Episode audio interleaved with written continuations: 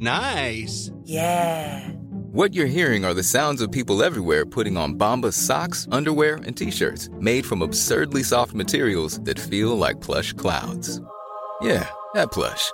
And the best part? For every item you purchase, Bombas donates another to someone facing homelessness. Bombas. Big comfort for everyone. Go to bombas.com slash ACAST and use code ACAST for 20% off your first purchase. That's bombas.com slash ACAST. Code ACAST.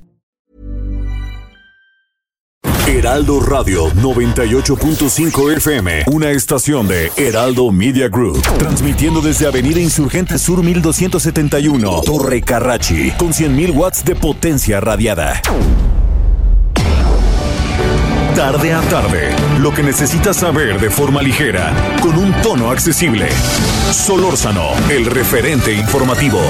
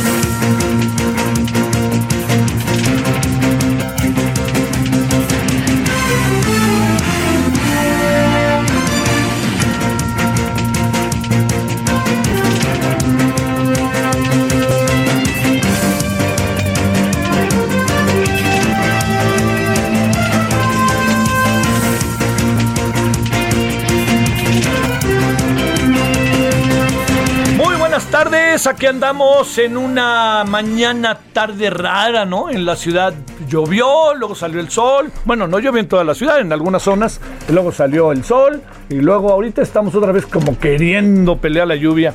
Bueno, oiga, eh, deseando que en este jueves 24, jueves 24 de eh, junio del 2021 esté usted bien. Hoy es, este, bueno, estamos en, en Heral- Heraldo Radio, en la Ciudad de México, en el 98.5 de FM, cuestión que eh, agradecemos mucho. Oiga, y déjeme decirle algo, perdón, me alejé del micrófono, ahora sé que estoy. Déjeme decirle algo, que este, en honor a la verdad, eh, yo, digamos, tomando en cuenta lo que está pasando, es la Ciudad de México una de las zonas donde se han empezado a incrementar los contagios. Mi muy querida amiga Paola Rojas, hoy me enteré que tiene coronavirus. Querida Paola, te mando un abrazote y un saludo, que ya se está cuidando, dice. Pero este, pero sí dice, informo que me dio y que ya está bajo todos los tratamientos. Y es probable que Paola incluso ya tenga la, la, este, la vacuna, ¿eh? Que eso habrá que ver. Es probable que, que la tenga. Bueno, la verdad que no lo sé. Pero eh, como ella hay muchas personas, pues lo que quiero decir es que esto confirma que, eh, que esto en todos lados este, se está apareciendo. Hay que tener mucho cuidado más allá. Yo quiero ser insistente en esto de lo que el propio, este, lo que las propias autoridades dicen, porque las autoridades de repente son, son como muy, son muy de contentillo, ¿no? Y de repente, sí, que miren, que tienen que estar atentos. Sí, porque miren, bueno, no, el presidente no usa corona, este, ¿cómo se llama? Cubrebocas, nada. Como si no le hubiera dado al presidente. Usted imagínese que al presidente le volviera a dar coronavirus. Imagínese nada más, ¿eh? Porque eso puede pasar. Hay personas que les ha dado dos veces. Y el presidente es un hombre mayor, es un hombre incluso que ha tenido problemas eh, del corazón. Eh, por más bien tratado que esté, pues ya vimos que este bicho es bravísimo y si algo no queremos es precisamente que, pase algo, que le pase algo al presidente. Yo no quiero por ningún motivo que le pase algo al presidente. Bueno, oiga, así, punto y aparte, por favor, a las vivas, nada más, a las vivas, vivas, vivas en relación a la situación que estamos eh, viviendo. Ahí sí se lo pido atentamente, a las vivas para que no, este, para que no pase, no nos pase algo, así de fácil, no, a todos, todos igual. Bueno, déjeme, eh, déjeme plantearle un asunto que, que ahí traigo en la cabeza y lo comparto con usted. Eh, eh, mire, eh, tengo la impresión de que no, de que no hay uh, este, plena claridad todavía respecto a la elección pasada. Eh, me parece que sigue habiendo lecturas como muy, muy desiguales, ¿no? A ver, yo, yo le diría, si usted pertenece a la clase media, fácilmente la manipularon para ponerse en contra de la 4T y el presidente, o si usted votó, en el caso de la Ciudad de México, en contra de los alcaldes, las alcaldes y alcaldesas de la, eh, de, la de, Morena, votó en contra de ellos eh, debido a que encontró que los gobiernos no estaban cumpliendo, en que estaban sucediendo un conjunto de circunstancias que están siendo muy delicadas e incluso muy graves. ¿No piensa todo eso junto? ¿No piensa que eso pudo pasar, más allá de que si son conservadoras y que nos hicieron un, este, ¿no? Un, ¿cómo se llama? Un lavado de cerebro, ¿no? Pum, pum. Yo diría que eso eh, es un asunto para atender. Y me parece que siguen, el presidente particularmente sigue sin tener como una lectura que permitiera, incluso a sus propios seguidores, entender lo que pasó fustigar a diario a la clase media como lo está haciendo y decir es que los convencieron y luego poner, en verdad se lo digo, a Gabriel Cuadri en el centro, ¿no? Diario, yo digo, pero, pero no es una pérdida de tiempo. Me refiero, presidente, se lo digo con honestidad, el presidente me conoce y sabe que yo no, yo no, yo no lo impugno por impugnarlo, ¿no? Y vuelvo a decir, ya, díganme lo que quieran, yo voté por él y no me arrepiento, pero eso no me quita mi derecho a decir toda una serie de cosas que es importante planteárselas en una democracia. Pero vuelvo a plantear, ¿vale la pena detenerse en eso? ¿Vale la pena detenerse en decir, es que escuchen a López Dóriga, este, por eso les pasa lo que les pasa? ¿Vale la pena? Así, fíjeme, que tenga diferencias el presidente me parece bien, pero vale la pena diario meterse con la clase media. Bola de conservadores manipulables, les lavaron el cerebro. ¿Cómo es posible que hayan optado por Gabriel Cuadri por Pablo, que por Pablo Gómez? Pues a lo mejor Pablo Gómez no hizo sus deberes, él ha dicho. Pablo Gómez es un hombre serio. Pablo Gómez ha dicho, oigan, pues yo perdí, pues y buena parte perdimos por soberbia. Eh, y es de las pocas autocríticas que yo encuentro valiosas. Pero bueno, la, de, la candidata a Cuauhtémoc, Dolores Padierna, este, ya quería hacer un acto, ya cambió el acto y ahora quieren una movilización y quieren hacerse presentes, nomás faltaba, para la famosísima, entre comillas, este, consulta sobre los expresidentes. Pero diciendo, no, no, pues es que nos hicieron trampa, fue lo que dijo al principio. Pero ¿cuál trampa? Si ellos, Morena, PRD, ellos, ellos, esos grupos son los que han estado al frente de la delegación y alcaldía Cuauhtémoc pues, que le pregunten a Ricardo Monreal, que le pregunten a la pasada, a la pasada jefa de, de, la alcaldía y que le pregunten a Dolores Padierna. Pues por ahí el asunto tiene que ver con las cosas que se suscitaron y se presentaron así de fácil en, eh, en, el, en la elección. Entonces, y luego agarrar, por ejemplo, el ejemplo, hoy dijo el presidente, pues son las clases medias las que apoyaron a Hitler y a Pinochet. Uy, uy, uy. La verdad, la verdad, la verdad, es que es un asunto, es que no es tan simple. A ver, yo le planteo en Chile. El triunfo de Salvador Allende se debió a las clases medias. El golpe de Estado partió a través de una huelga de transportistas, que no son clase media, ¿eh? y esa huelga de transportistas por favor, no se pierda de vista, presidente, no pierda de vista que fue las transnacionales y el gobierno de Estados Unidos y Kissinger los que echaron materialmente a Salvador Allende después del triunfo de la Unidad Popular. Entonces yo, yo le diría, hay muchas, muchas cosas que en este momento eh, están siendo como muy vistas como de una muy simple, ¿no? No permiten entrar en terrenos en donde pudiera haber el análisis de la autocrítica.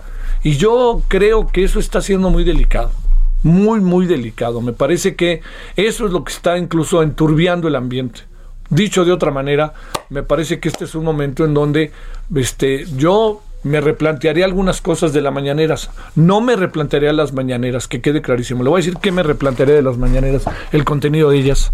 O sea, si ahora vamos a entrar en un terreno de quiénes quieren las mentiras, imagínese en lo que nos vamos a ensartar durante horas en las mañaneras. Porque más el presidente ya dijo que hay derecho de réplica, pero ¿a poco, señor, nos va a conceder el derecho de réplica? Hay derecho de réplica con usted o sin usted. Por favor, ¿no? Les voy a dejar replicar. No, pues ¿cuál dejó de replicar? Si todas las cosas que ha dicho el presidente en muchos casos han sido objetadas, no todas, por favor, pero algunas de ellas objetadas, el presidente nunca ha dicho lo contrario, ¿no? O sea, ayer hablábamos con Luis Estrada, que sé que les cae re mal porque los pone siempre ya en evidencia, pero es importante entender en qué momento andamos. Y el presidente tiene que ver presente, pero tiene ya que ver su futuro. No es que vaya, no, no, no estoy pensando en que cuando acabe se le van a ir encima, no, yo creo que es más delicado que eso.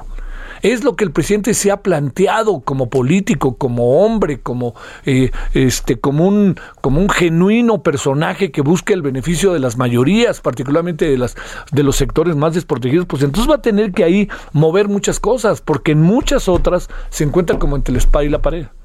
Y no hay salida. Un gobierno tiene que resolver el aquí y ahora, pero no solo el aquí y ahora.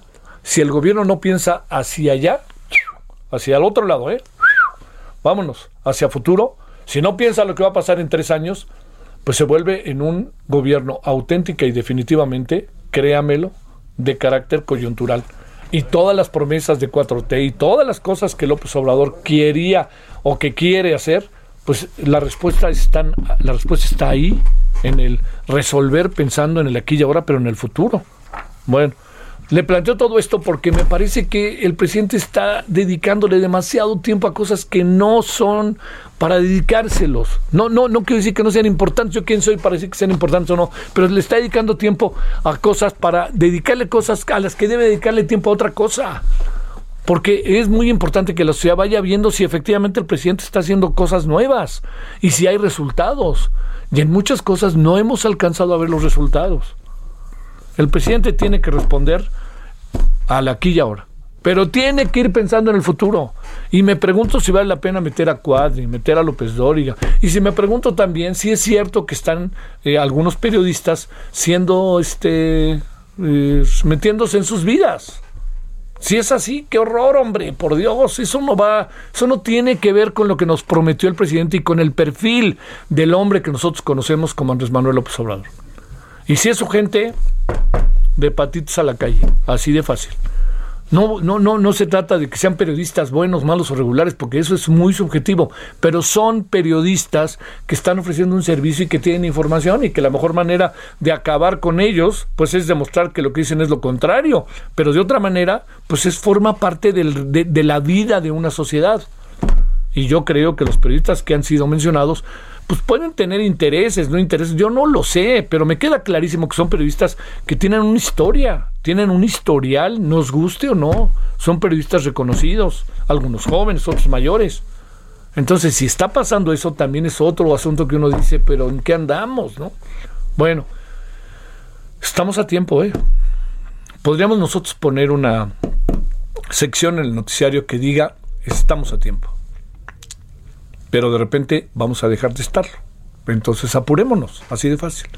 Bueno, todo eso tiene que ver con que yo veo las mañaneras, eh, entiendo la relevancia única, así, de, de, diario exponerse con todos los riesgos que tiene, de contestar cosas de bote pronto y no equivocarse, ¿no? Decir, pues no si tiene toda la información, pero querer contestar a fuerza, es el riesgo.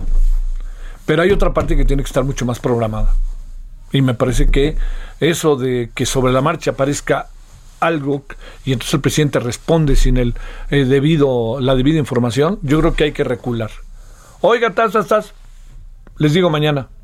Déjenme tener la información, no les voy. Y al día siguiente, como es el presidente, les quiero decir que ayer me plantearon esto, ahí les va la respuesta. Pero todo es responder, responder. Escuchen a fulano, claro, pierden el tiempo. No, no es cierto, no va por ahí. Yo creo que no va por ahí. Yo creo que hay que hacer una revisión. Y es momento para hacer una revisión. No de las mañaneras. Yo no creo que deban de suspenderse las mañaneras ni de broma, ¿eh? se lo digo. Es un instrumento de gobierno para el presidente.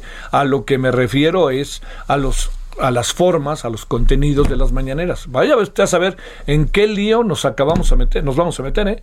Con el tema de quienes quieren las mentiras, a ver cuánto dura a ver si realmente logra mantenerse como él, quienes quieren los precios en materia de gasolina. Y todo tiene que ver con, ¿se acuerda usted? Bueno, mi generación se acuerda bien, quienes quieren los precios, pues era del, de los 70, ¿no? Ah, yo tenía amigos y amigas que trabajaban en el Instituto Nacional del Consumidor. Bueno, hasta ahí llegamos como una reflexión inicial para pensarlos todo, ¿no? O sea, también me podría decir, oye, no, pero es que tú no sabes lo que significan el ataque diario a través. Pues sí, pero el presidente tiene la gran tribuna, hombre. El presidente en algunas cosas está más de el bien y el mal, hombre. Es el presidente. O sea, lo eligieron 30 millones de personas, entre ellos yo.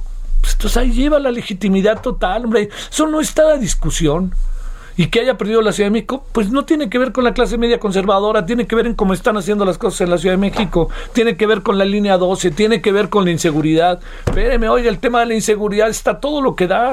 Ve usted Reynosa, había Salvatierra, había Michoacán. Bueno, véalo, Celaya, véalo, vivan, que, lo, que se lo cuenten los ciudadanos. Oiga, después de lo que pasó el sábado en Reynosa, la cosa no ha parado. Diario hay un nuevo reporte. Vea usted lo que pasa, que le contaré más tarde, en la carretera Monterrey-Nuevo Laredo. Desaparece la gente. ¿Y por qué? Pues porque creen que es de otro cártel y si la casualidad trae placas de otro estado, pues ¿qué hace aquí? Y órale, vámonos, lo detienen. Una familia estadounidense, tres de sus integrantes desapareció, mamá y dos hijos, que vinieron a ver a unos amigos. Y agarraron allá en la, en la carretera Monterrey-Nuevo Laredo y luego el gobernador, el Bronco, se hace unas bolas con los números. No, 17 sí, 16 no, bueno. Bueno, ya, vámonos, ahí le eché todo ese asunto que créeme no comí gallo porque ni comí. Entonces así al rato espero que ya me pueda dar tiempo, pero por lo pronto le digo que son las 16 con 15 en la hora del centro, que estamos a 24 de junio. Me acerqué al, micrófono porque ayer me dijeron que de repente no se iba bien. Es que luego me quedo ahí, me emociono, pues. Perdónenme, pero, pero ya todos los que me dicen que eso, hoy prometo desde hoy, como Chabelo, lo que se debe hacer. Bueno, vamos a las 16 con 16. Bienvenida, bienvenido. Esperamos sus comentarios y opiniones en Twitter. Arroba Javier Solórzano. Arroba Javier Solórzano. Solórzano, el referente informativo.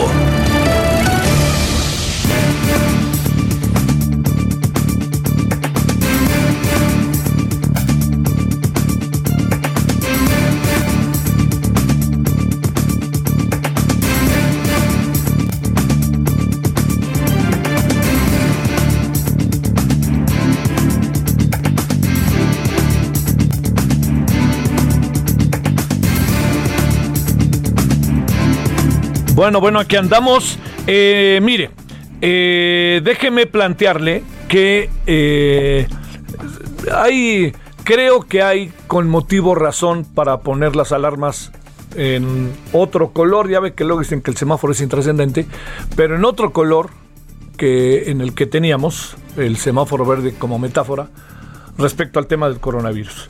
Arturo Erdeli, profesor de la UNAM de la FESA Catlán, maestría y doctorado en matemáticas de la UNAM, especialista en estadística y probabilidad. Arturo, te agradezco como siempre tu tiempo y que estés con nosotros. ¿Cómo has estado?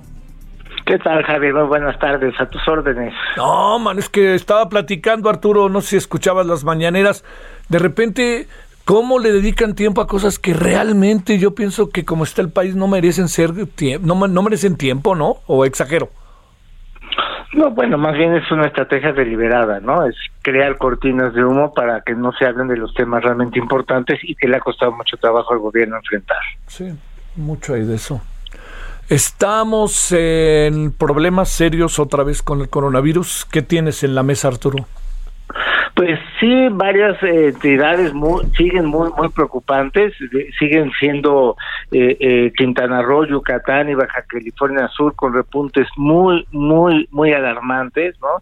Pero le siguen pues las mismas entidades que ya hemos comentado, Campeche, Sinaloa, Sonora, Tabasco, Tamaulipas y Veracruz también ya con repuntes no los más graves, pero sí ya bastante preocupantes y tres entidades pues grandes que si bien no muestran repuntes muy severos, eh, sí, sí ya muestran un repunte ligero que, que se puede convertir en severo, que es el caso de la Ciudad de México, el Estado de México y Nuevo León. Entonces no, no, no va bien la, epidemia, no son buenas noticias y creo que es muy importante pues dar a conocer esto, sobre todo ahora que ya no contamos con las conferencias vespertinas, que así como decías, tú consideras que deben de conseguir la, continuar las conferencias mañaneras, con todo y lo controversiales que sean. Yo pienso que también las conferencias vespertinas de Secretaría de Salud deberían de continuar con todo y lo controversiales que eran eh, por momentos, pero era un instrumento efectivo y directo de comunicación, por ejemplo, de este tipo de, de alarmas que habría que soltar en este momento. A ver, los números sí nos colocan en una situación particularmente difícil. Eh, sí, porque si vemos, digamos, o sea, estamos ante un repunte y ¿qué tenemos para defendernos contra ese repunte? Lo que tenemos es lo siguiente, hasta el día de ayer únicamente 13.4, no, pero 13.9% de la población tiene su esquema completo eh, de vacunación.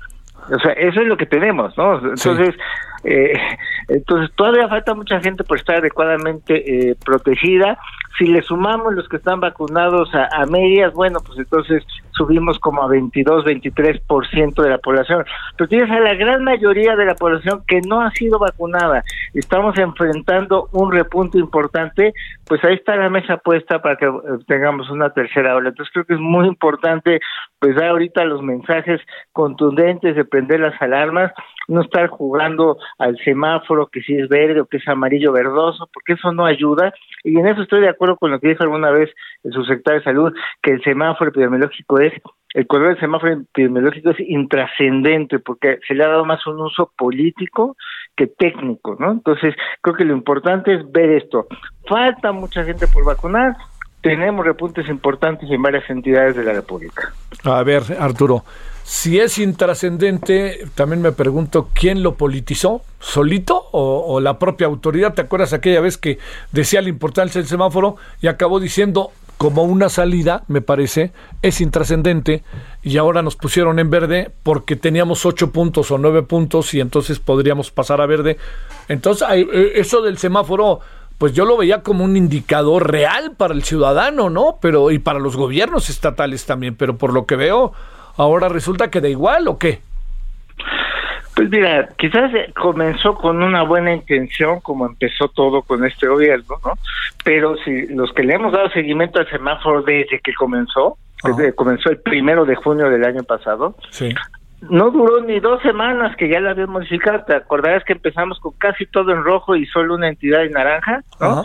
Entonces vinieron las protestas de los gobernadores, que como, que aquí, que allá, y de repente, o sea, ni dos semanas duró el semáforo, ya le habían metido mano. Sí. Entonces fue evidente que hubo presión política y entonces ya de repente aflojaron y aparecieron muchos en naranja. Y, y así ha ido ocurriendo, o, o, juegan con los, los indicadores con los que se construye el semáforo. Tú recordarás el semáforo Gate de diciembre pasado en la Ciudad de México, en el que todos los indicadores decían que teníamos que pasar a rojo a principios de diciembre en la Ciudad de México, y le movieron y falsearon las cifras para que se quedara en naranja, a pesar de que la tendencia era claramente al alza, y bueno, pues lo que siguió a eso fue el desastre de, diciembre y enero. Entonces, realmente ha sido muy desaseada la manera en la que se ha trabajado el semáforo, que era una buena idea sin duda, pero que sirvió para todo Ahora sí que, parafraseando al subsecretario de Salud, el semáforo sirve para lo que sirve y no sirve para lo que desafortunadamente no sirve. Y para lo que no ha servido es justamente para hacer una guía clara sí. del nivel de riesgo que tenemos eh, epidemiológico. El riesgo ahorita está y los indicadores apuntan al alza en muchas entidades del país. A ver, te planteo, eh, sin lanzar responsabilidades, no es mi intención, sino para definir las cosas, para cerrar, te pregunto, de alguna u otra manera, esta estrategia que estamos teniendo ahora, ¿no está también provocando la tercera ola? Sí, pero bueno, eh, o sea, el, el hecho de que van los contagios, por ejemplo, tuvimos una larga época de varias semanas de, de contagios a la baja, desde principios de febrero hasta hace como tres, tres semanas, ¿no? Que era claro que veníamos a la baja. Entonces, esa baja que propicia que digan, ah, bueno, pues ya podemos ir retomando actividades, aumentas la movilidad y le juegas en contra, ¿no? Y, y, al revés está bien, ¿no? Ya que empieza a subir, que está en lo alto, entonces sí ya nos espantamos cuando se empiezan a saturar los hospitales, que no hay oxígeno, entonces sí, todo el mundo a sus casas y eso provoca que baje. Entonces sí, es una estira afloje entre el nivel de percepción del riesgo que vamos teniendo y las decisiones que vamos tomando de forma colectiva, muy influenciados, por cierto, por los mensajes que da la autoridad. Bueno, Arturo, viene otra vez una etapa dificilísima, ¿verdad?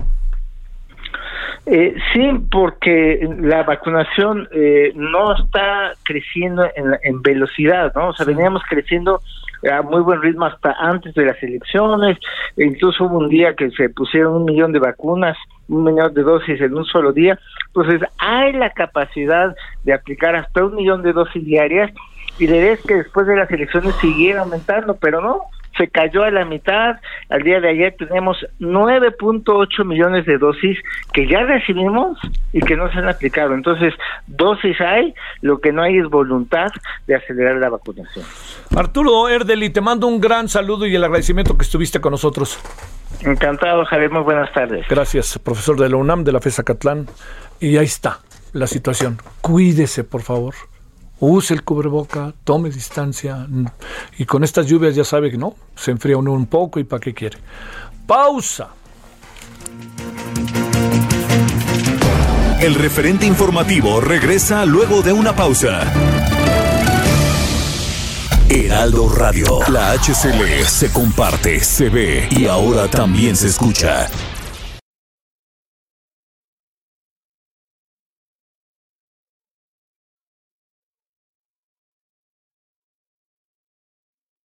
Heraldo Radio. Estamos de regreso con el referente informativo.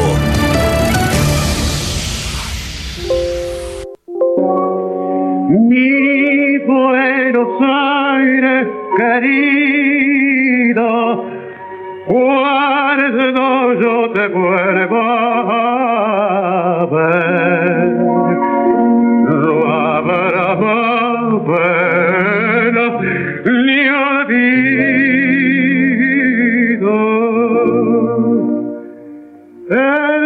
El farolito de la calle del Cratí fue el centinela de mis promesas de amor.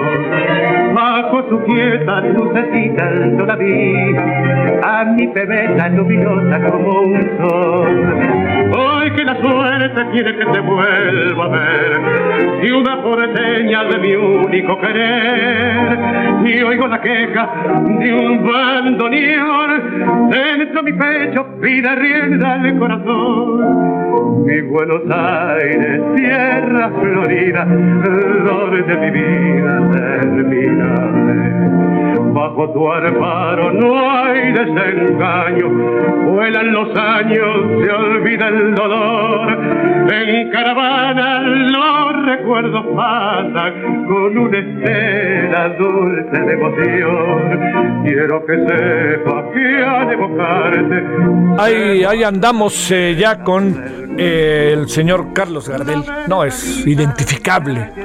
Es una maravilla este personaje. Algunos dicen que es uruguayo otros que argentino. Bueno, acabó siendo casi que de los dos países, solo divididos por el Río de la Plata. Bueno, en un día como hoy, pero de 1935, falleció a los 44 años este personaje. ¿Qué hubiera pasado con él si no hubiera fallecido? Eh?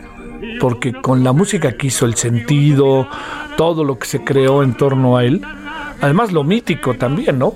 Cuando un personaje de este calibre se muere joven, pues muchas cosas se acaban pensando que puede suceder, ¿no?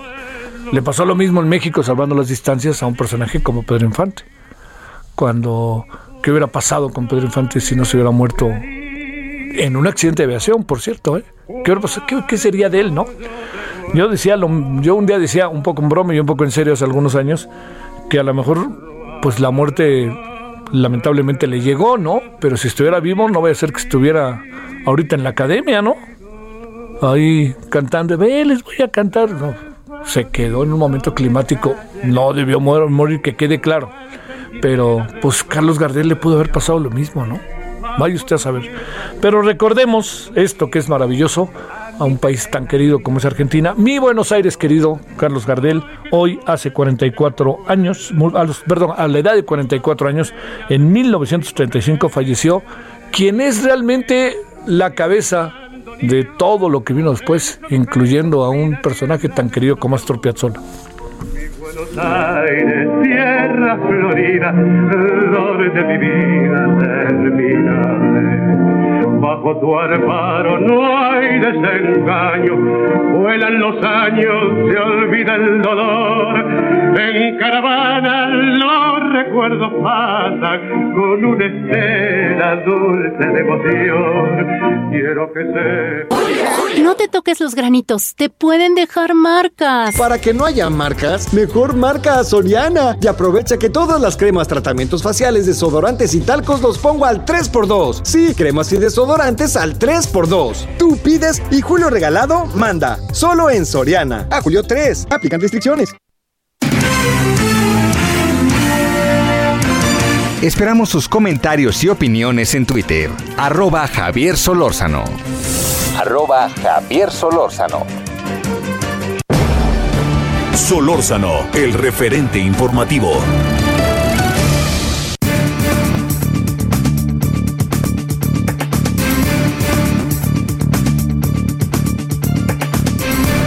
16:34 en la hora del centro. ¿Qué anda pasando en el país en términos de la violencia? ¿Qué anda pasando en Reynosa? ¿Qué anda pasando en Guanajuato?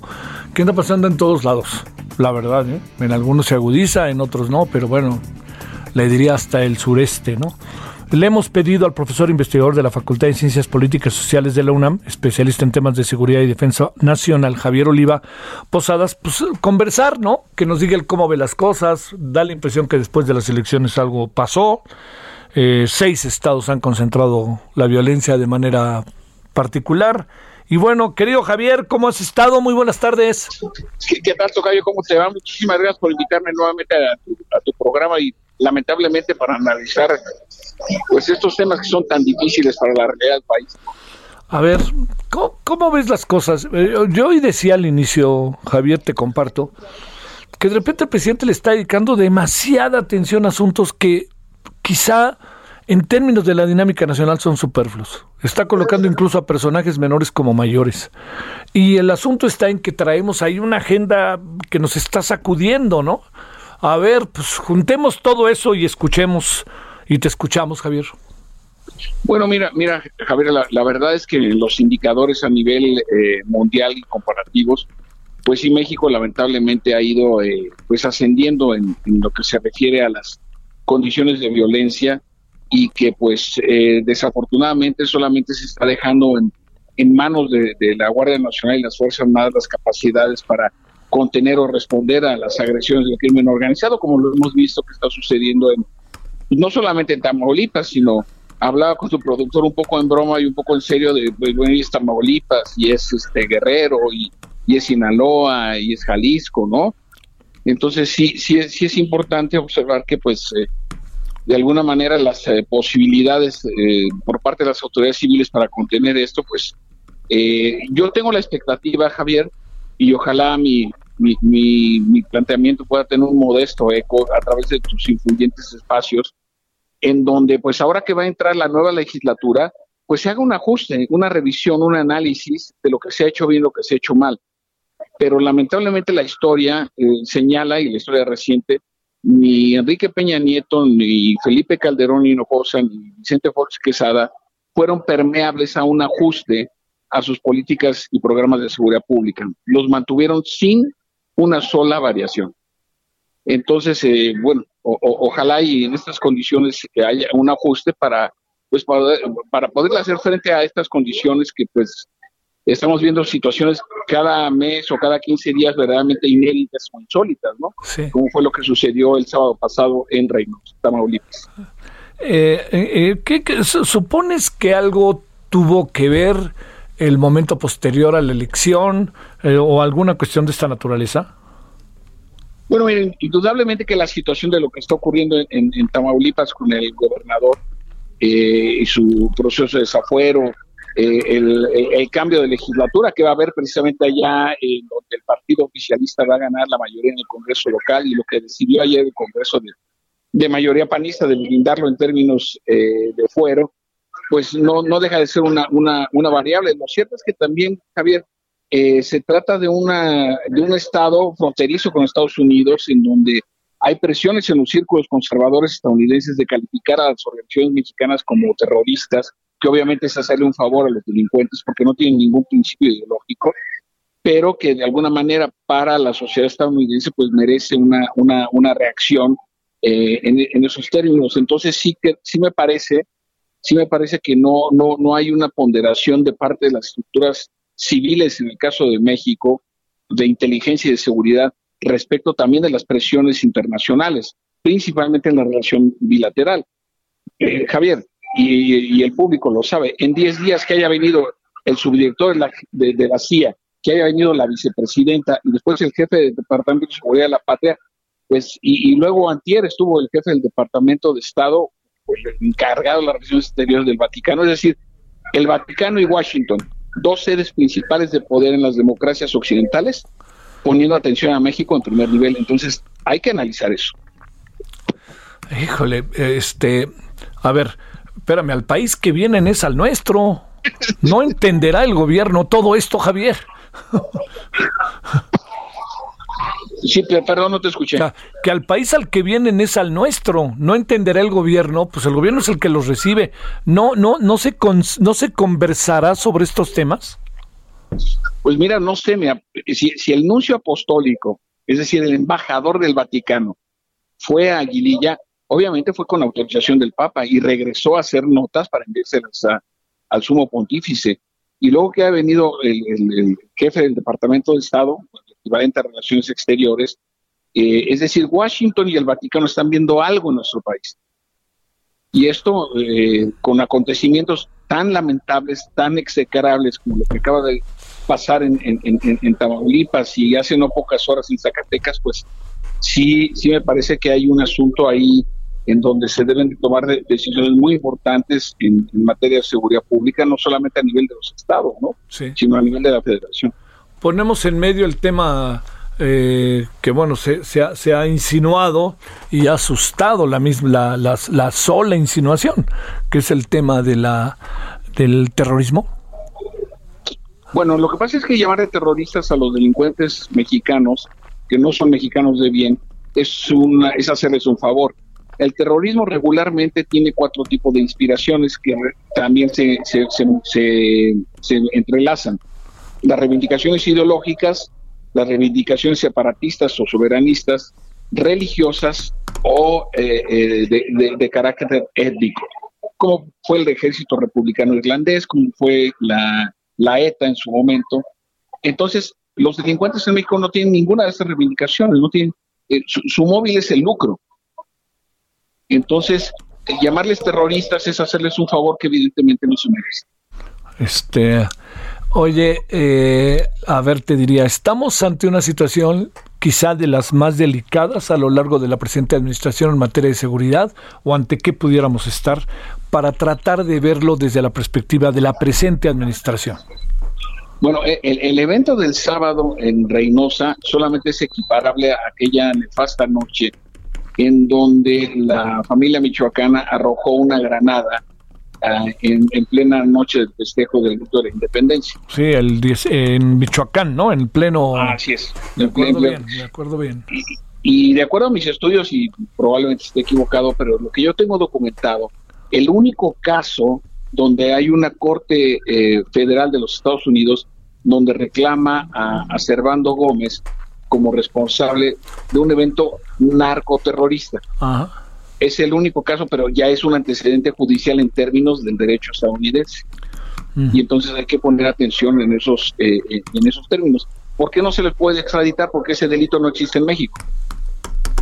Entonces, ahí, ahí sí, sí lo, que, lo que se vivió el, sábado, eh, pues también tiene que ver con rivalidades de organizaciones criminales en donde cometen estas estas, eh, bueno, estos actos verdaderamente se, de sevicia, ¿no? de maldad contra la población abierta, para que lleguen de manera masiva Guardia Nacional, Policía Estatal, hay que recordarle al auditorio que en Tamaulipas no existe la Policía Municipal, y lleguen, lleguen también eh, pues el Ejército Mexicano, la Armada, y entonces los delincuentes no puedan hacer sus negocios de tráfico de personas, de drogas o de armas o de alcohol eh, como estaban acostumbrados. Entonces, eh, también hay que atender a esta dinámica entre las propias organizaciones criminales que lo que buscan es pues dañarse entre sí. Sí, sí, eso es. No, y además, digamos, lo, lo que pasa es que lo de Reynosa te coloca a la población no como un daño como lateral, sino como parte de la estrategia de la delincuencia organizada, ¿no? Sí, sin duda, sin duda alguna, y sí. Y lo, y lo que pasa es que también hay, hay, hay que recordar también, eh, Javier, que el gobernador de Texas le envió una carta pública y abierta al presidente Biden hace no más de tres semanas, solicitando que a las organizaciones criminales mexicanas se descalifique de terroristas. Y Texas es un estado tan grande que tiene frontera o colindancia con todos los estados norteños de nuestro país, excepto con Baja California y con Sonora. Pero Chihuahua, que es el estado más grande de la República, Coahuila, Nuevo León y eh, Tamaulipas, eh, pues eh, ya anunció que también va a seguir con la construcción del muro. En fin, a mí me parece que hay un proceso de, deterioro en las relaciones con los Estados Unidos y que este tipo de eventos, además siendo evidentemente a dos kilómetros de la frontera con, con nuestros vecinos, pues evidentemente genera, genera una pues una atención negativa respecto de lo que ocurre en nuestro país. Sí, además, este, digamos, dentro de, de estas giras de fin de semana del presidente, eh, híjole, no, no, no, no, no lo veo en la frontera, ¿no? Como parte de también de un, de un llamado, así de fácil, de un llamado que hiciera el propio Ejecutivo eh, y de tratar de concentrar la atención en la frontera en términos de la agenda, ¿no? Pues sí, mira, es que la verdad, desde mi punto de vista, el proceso de improvisación de funcionarios civiles en las áreas de seguridad e inteligencia, que viene por lo menos desde el sexenio de Miguel de la Madrid, pues claro que arrojan estos resultados inerciales, ¿no? Eh, pensar que eh, una posición política de, es la Secretaría de Seguridad Pública para buscar ser gobernador de Sonora, como en el caso de Durazo, pues evidentemente eh, no, no responde a la, a la preocupación, a las atenciones de la, de la sociedad en su conjunto. Oye, este, eh, híjole, es que también el presidente, no sé si, te pregunto, en un país en donde se concentra el poder de manera tan brutal, no sé si el presidente también, te lo digo, debería este, concentrar su atención más en estos temas eh, para llamar la atención o, hacer algo en ese sentido, ¿no? No, no, digamos, lo planteo como como un asunto que, que, no puede pasar por alto respecto a cómo la opinión pública y la sociedad misma ve los problemas, ¿no? No, bueno, además se, conjuga esta lamentable situación de Reynosa con una reactivación del caso de la familia Levarón en, Sonora, ¿no? Eh, en donde se, han eh, hecho avances en la investigación, afortunadamente, y sí, y sí, y sí me parece que esta es una situación, es una paradoja muy extraña, en donde en una familia donde lamentablemente uno de los integrantes tiene cáncer, pues lo mejor es no hablar del cáncer, ¿no? Así es. en, vez de que se organicen para tratar de pues cuidar, dar eh, apoyo, medicinas, lo que fuere, ¿no? Sí. sí. sí, sí, me parece que hay una, yo insisto que tiene que ver mucho con la falta de preparación, de, de involucramiento y de reconocimiento de lo que implica una realidad tan compleja como es la de la seguridad pública en varias partes del país. Ayer, Javier, déjame compartir con el auditorio, estuve en un evento muy interesante donde hubo varios eh, representantes de los C5, que eh, C5 es, el, es un acrónimo de Centros de Cómputo, Control y, e Información de los estados de la República, donde se ve de verdad, de veras, lo digo de primera mano, de hecho de eso voy a publicar esta semana, se nota el esfuerzo que hay de los estados de la República, pero el poco acompañamiento que hay por parte de las autoridades civiles en esta, en esta materia. No, no, no. Oye, a ver, por último, déjame plantearte, eh, Javier, este, eh, la estrategia del gobierno respecto a lo que tiene que ver con algo tan delicado como es la estrategia sobre el tema de la delincuencia organizada. Eh, ¿Qué nos dice sobre eso? Da la impresión de que están medio a la libre, ¿no? Y a lo mejor esperando que se arreglen, que se pongan de acuerdo, cosas de ese tipo, o, qué ves? Bueno, mira, yo, eh, eh, para ser sinceros, no he encontrado una estrategia de seguridad pública de acuerdo a mis estudios desde hace más de 35 años lo que hay son políticas reactivas. Y en el caso de actual, del actual gobierno, su principal compromiso está siendo en la creación y fortalecimiento de la Guardia Nacional. Pero esta, esta muy importante decisión, positiva desde mi punto de vista, tendría que estar acompañada, por ejemplo, como la, las reformas de fondo a, los eh, reclusorios, en donde más del 80% están controlados por los internos, una revisión seria del sistema penal acusatorio, hoy conocido de manera irónica como la puerta giratoria, ¿no? en donde un delincuente tarda más, tarda más en salir que en entrar, eh, tendría que ver también con un eh, fortalecimiento importante de las policías locales a nivel municipal o estatal. Este año fiscal, el Partido Oficialista le recortó un tercio del presupuesto a la seguridad pública local. 208 municipios se quedaron sin dinero para seguridad pública. Entonces también esto tiene explicaciones, ¿no? Entonces sí, la Guardia Nacional es una buena decisión, a mí me parece, en términos analíticos, pero tendría que estar acompañado por otro tipo de medidas, compromisos del Poder Judicial, por ejemplo, ¿sí? Entonces, en ese, sentido, sí, sí. Entonces, en ese, en ese, sentido habría que, pues analizar la, la situación, ¿no? Te mando un gran saludo, Javier Oliva, en, una, medio de una situación, la verdad, la verdad, este, muy complicada respecto al tema de la violencia y, como muy, me parece que esto que dices de una posición muy reactiva hacia, hacia eh, en general, ¿no? Clases medias, el tema de la violencia, como todo está siendo como muy reactivo, pues no, no, no alcanza uno a, a entender este, cuál sería el siguiente paso de todo esto, ¿no? No, y, la, y la complejidad, ¿eh? La complejidad de la situación. Así es. Sale, te mando un saludo y gracias, Javier Oliva. muchísimas gracias, saludos al auditorio, eh, muchas gracias por el espacio noticioso y ya sabes que siempre para mí es una oportunidad participar en tu noticiero. Te lo agradezco muchísimo, como siempre. un abrazo, gracias. Gracias, Tocayo, gracias. Bueno, le, planteo eh, como un asunto ahí también para, para considerar que, que, digamos, en la lectura que hay respecto a la elección del 6 de junio, el presidente está como enojado con las clases medias, como le decíamos hace un momento, ¿no? Se, se, oye, eh, más que analítico, se oye enojado. Y bueno, pues ahí, ahí veremos qué va pasando, ¿no? Es todo un sinfín de cosas. Paris Salazar, cuéntanos cómo has estado. Buenas tardes, Javier, amigos, amigos de Aldo de México. Y es que esta tarde la secretaria de Gobernación, Olga Sánchez Cordero, recibió en sus oficinas de Bucarán en la Ciudad de México a los gobernadores electos de Sonora, Alfonso Durazo de San Luis Potosí, Ricardo Gallardo. Ambos gobernadores electos expresaron su empatía con el gobierno de la Cuarta Transformación y con las políticas del presidente Andrés Manuel López Obrador. Este jueves, Sánchez Cordero y Alfonso Durazo abordaron temas de atención a víctimas, violencia contra las mujeres y derechos humanos, principalmente la alerta de género, atención a víctimas, desaparecidos e instancias relacionadas con atención hacia las mujeres.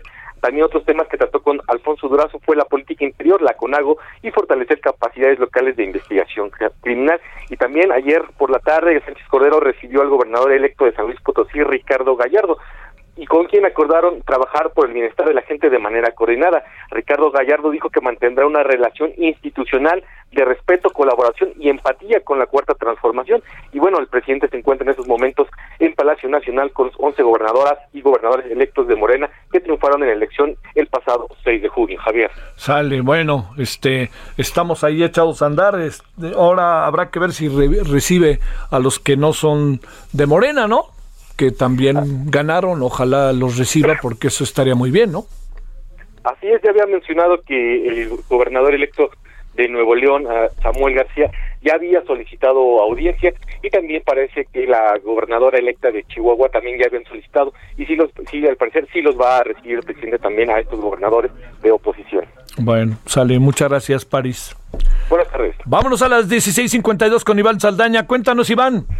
Javier, ¿qué tal amigos del auditorio? Buenas tardes. Informarles que Morena, el PAN, el PRI en la Cámara de Diputados pues coincidieron que sin agandalles se repartirán en septiembre próximo las presidencias de la mesa directiva y de la Junta de Coordinación Política en San Lázaro. A diferencia, Javier, de lo que pasó en 2018 cuando pues la bancada eh, del gobierno acaparó ambas posiciones para el primer año de esta 64 legislatura.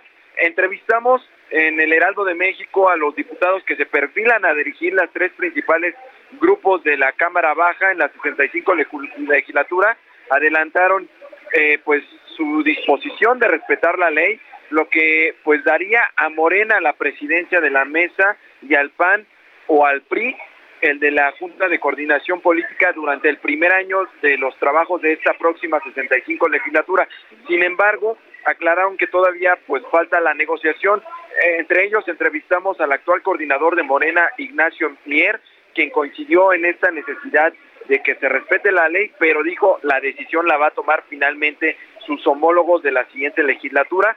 Cabe resaltar que Ignacio Mier se perfila a repetir como coordinador de la bancada en la 65 legislatura, también a Jorge Romero, quien también se menciona entre los candidatos del PAN para coordinar esa bancada. Eh, en el mismo ámbito, incluso eh, señalando que eh, el grupo, el grupo de, el bloque de contención del PAN, del PRI, del PRD, pues va a exigir que se cumpla la ley. Asimismo, al ya electo coordinador del PRI, Rubén Moreira, quien dijo que lo mismo en este mismo sentido y textualmente dijo lo que sí anticipo es que nos tocará al PRI o en algún momento los dos órganos en esta legislatura. Y por último, Javier, también a Sergio Gutiérrez Luna, quien es diputado de Morena y quien levantó la mano, se destapó con nosotros, con el Heraldo de México, levantó la mano para eh, pues apuntarse a dirigir la mesa directiva de la Cámara de Diputados, es decir, la presidencia de la Cámara de Diputados para el primer año de la próxima 65 legislatura que inicia en septiembre, Javier. Te mando un saludo, Iván, muchas gracias. Buenas tardes. Bueno, dicen que no va a haber agandalles. Oh, ya estoy viendo. Todo depende de la comisión, o porque hay de comisiones a comisiones. De repente menosprecian la de cultura y a lo mejor dicen, ay, te doy la de cultura, pero la Junta de Coordinación Política mangos. Pausa.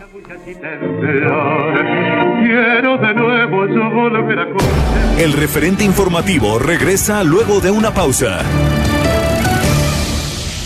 Heraldo Radio, la HCL se comparte, se ve y ahora también se escucha.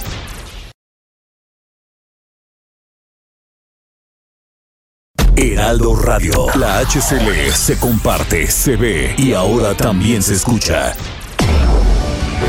Tarde a tarde, lo que necesitas saber de forma ligera, con un tono accesible. Solórzano, el referente informativo.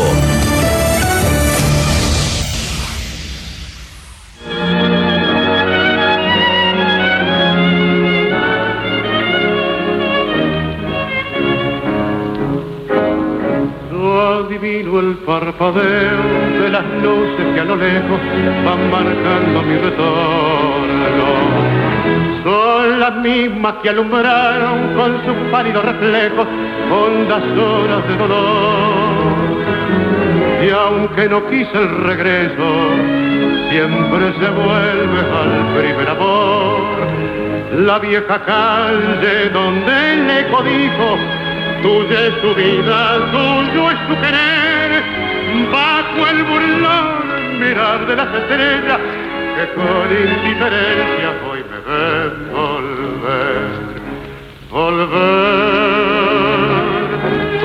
la frente marchita, las nieves del tiempo platearon mi cielo.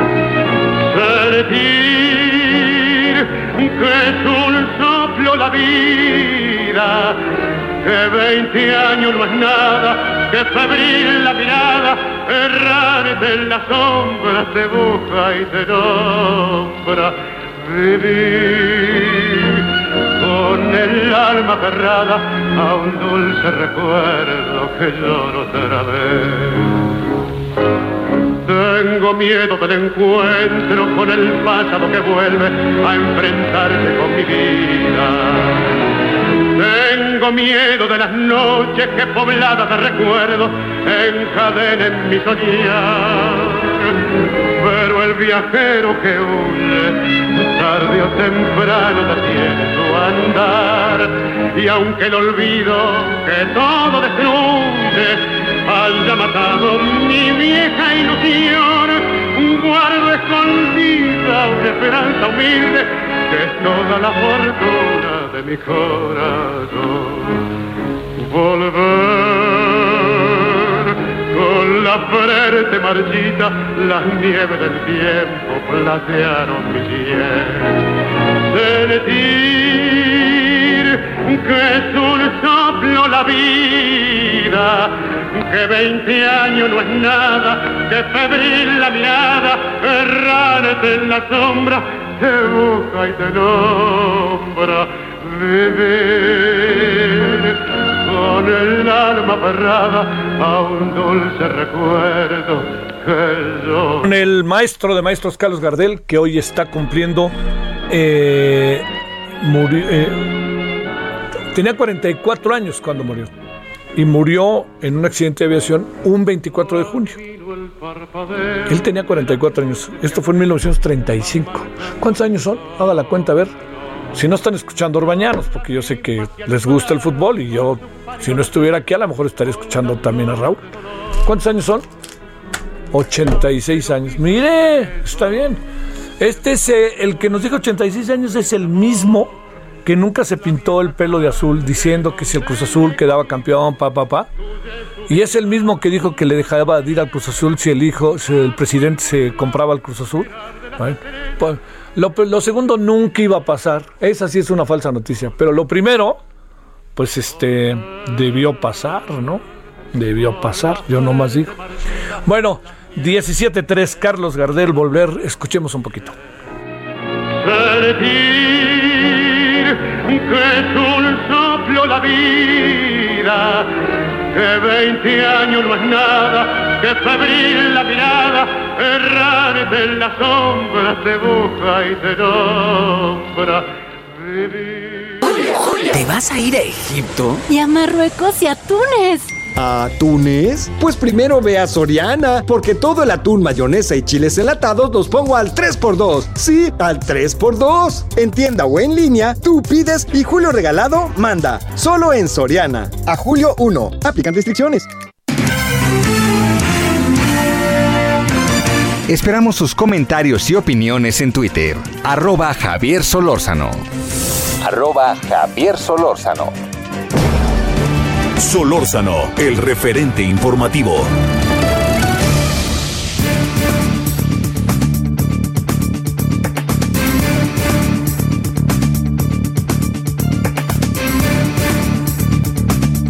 Bueno, eh, oiga, eh, no, no, hemos hablado de ello, pero este al rato, si a usted le, le parece, este hablaremos. Eh, bueno, en la noche daremos información. Qué cosa lo de Miami, ¿no? O sea, imagínese que usted está dormido en su departamento, que además ha de haber costado carísimo, ¿no? Yo supongo, y en dólares. Y de repente está usted profundamente dormido y se desploma el departamento. Como si fuera un... Oiga, sin haber temblor de por medio, sin haber viento, nada. ¡Pum! ¡Shroom! Va para abajo. Eso pasó. Yo no entiendo qué va a acabar surgiendo de todo esto, pero qué cosa tan terrible, ¿no? Eh, hoy me, me, pude enterar que no hay mexicanos entre los afectados, siendo que Miami mucha gente va y se compra su departamento, ¿no? Aquí los fifis, para hablar en términos de ya sabe quién.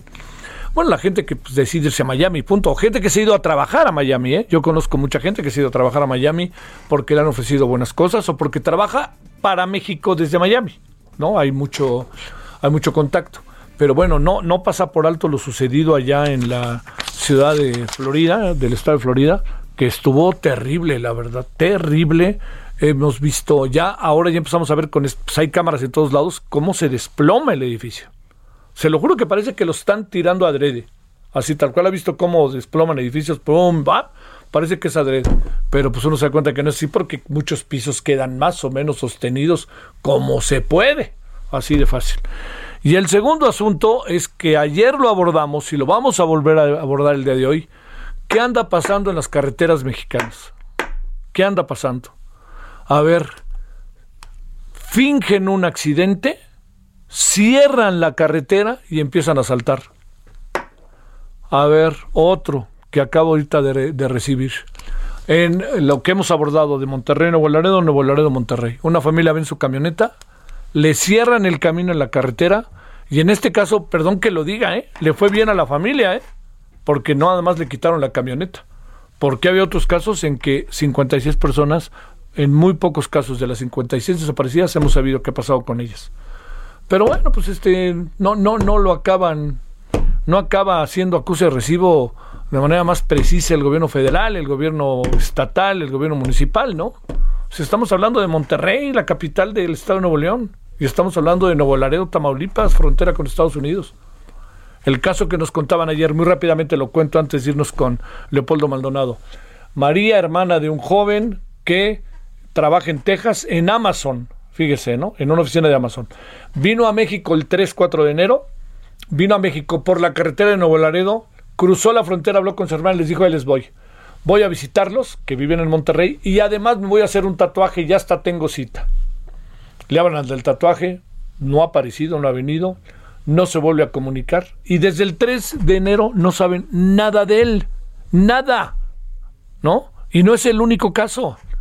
Es como entrar en una especie de carretera en donde, ¡pum!, se hace un agujero y desaparece la gente, ¿no? Pues bueno, eso está pasando en carreteras. Y hoy hay otro incidente del cual daremos cuenta en la noche. Bueno, que no se nos pase por alto, por favor, ¿eh? Y este es un asunto federal.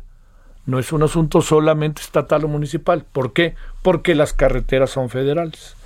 Vámonos a las 17 con 8, casi 9 en Lora del Centro con Leopoldo Maldonado, director regional de Artículo 19 en su oficina para México y Centroamérica. Querido Leopoldo, ¿cómo has estado? ¿Cómo va Artículo 19? Muy buenas tardes.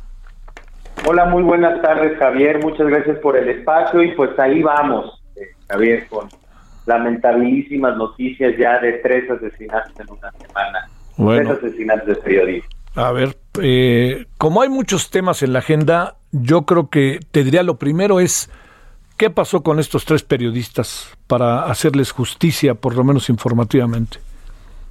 Pues mira, eh, fueron asesinados dos la semana pasada, Gustavo Sánchez en Oaxaca, Enrique García en el Estado de México y el martes fue encontrado el cuerpo de Saúl Tijerina en Ciudad Cuña, Coahuila. Ajá. Eh, pues obviamente eh, estamos pendientes de las investigaciones, que bueno, Javier, tú lo sabes mejor que nadie, lo hemos platicado varias veces en tu programa, eh, muy lamentablemente nunca llegan a esclarecer con total, a los hechos, ni a identificar a todos los responsables, mucho menos a sancionarlos. la impunidad es del 98.5%. Nosotros eh, pues queremos que esto se revierta y hacemos votos porque sea. Ha causado una gran indignación, ya se pronunció la Oficina de Derechos Humanos de la ONU en México y hoy se están pronunciando países de la Unión Europea por los tres asesinatos. El año no pintaba tan mal, y fíjate qué tan mal estamos que eh, habían asesinado a un periodista en eh, posible vínculo con su labor, a Benjamín Flores y no pintaba tan mal, imagínate, ¿no? Ya un asesinato es tremendo, dolorosísimo y tiene un impacto severo en su familia y en la comunidad. Bueno, pues ahora son tres en una semana. Y eso, eh, pues no, no encuentra eco, eh, empatía, solidaridad por parte de ninguna autoridad eh, y más bien el tema del periodismo está en otro lado, ¿no? Hay preocupaciones en cuanto al periodismo, pero de otra índole. Y eso es lo que tendría que estar preocupando al Estado mexicano. Oye, a ver, estaba leyendo hace rato un tuit de Jorge Israel de Hernández, que además gracias dice que ponga la radio porque estamos hablando contigo, este, eh, aquí, pero fíjate, dice que analiza lo que dijo el presidente hoy que no hay una posición eh, por parte de la presidencia para atacar a los periodistas. La, la, la, la pregunta que te hago es, eh, a ver, para ponerlo de esta manera, eh, te lo digo, Leopoldo, no hay una posición, nadie cree que sea esto, pero tampoco veo que haya una posición, retomando a Jorge Israel y escuchándote ahora, que tiene que ver con el tema de que si no hay una posición, que nadie está diciendo que la haya de así de persecución, pues tampoco hay una protección. Sí, no, bueno, lo que dice Jorge Israel es contundente, ¿no? Eh, la obligación del Estado de prevenir, de proteger, de garantizar, ahí está. Eh, una cosa es que no venga la orden directa de alguna autoridad pública Y otra cosa además que también genera responsabilidad pues, es la omisión o negligencia por lo que está pasando, ¿no? Entonces, eh, pues siempre va a haber una responsabilidad del Estado, y más en México, en donde hay una recurrente eh, violencia contra la prensa. Estamos hablando de agresiones contra la prensa cada 13 horas. Entonces, en esa situación es que eh, evidentemente hay responsabilidad del Estado tanto por omisión como por acción en algunos casos. La mitad de las agresiones son cometidas por autoridades públicas, sobre todo del nivel estatal y municipal. En el caso de los asesinatos, la salida fácil siempre es apuntar al crimen organizado, pero no olvidemos que las fronteras entre criminales y agentes del Estado están muy diluidas en este país en amplias regiones de México y que mientras no haya una investigación exhaustiva, clara, objetiva e independiente, pues no podemos descartar incluso que haya una cierta complicidad del Estado o una participación directa. Pero repito, en cuanto le hacen la pregunta al presidente, hoy el compañero de Telemundo, desvía el tema y habla de lo mala que es la prensa con él y con su gobierno y pareciera que no le merece la mínima solidaridad los deudos de estos periodistas. Oye, este, tienes, eh, eh, digamos, entendiendo los casos importantes, digamos, eh, ahora sí que en lo inmediato, los tres a los que has hecho referencia, Leopoldo, ¿tienes información sobre lo que se dio a conocer hoy, particularmente en el Universal, de que hay este periodistas que están siendo espiados o alguna cuestión de esa naturaleza? ¿Tienes algo que pudiéramos también confirmar que así es y que no es una, para decirlo claro, una volada? Mira, necesitamos, tú sabes, como, como artículo 19, hacer una investigación, una documentación exhaustiva. Esto, por supuesto, es un elemento que hay que tomar en cuenta para investigar e ir a más a fondo. Pero hay que recordarle al auditorio que hace cuatro años, junto con la Red por la Defensa de los Derechos Digitales y el, y el Laboratorio eh, en materia de tecnología forense, Signal Lab, no, perdón, ya me estoy confundiendo, Citizen Lab de, Toronto, vimos a conocer que el gobierno de Enrique Peña Nieto utilizó un malware para espiar muy agresivo llamado Pegasus en contra de periodistas y defensores.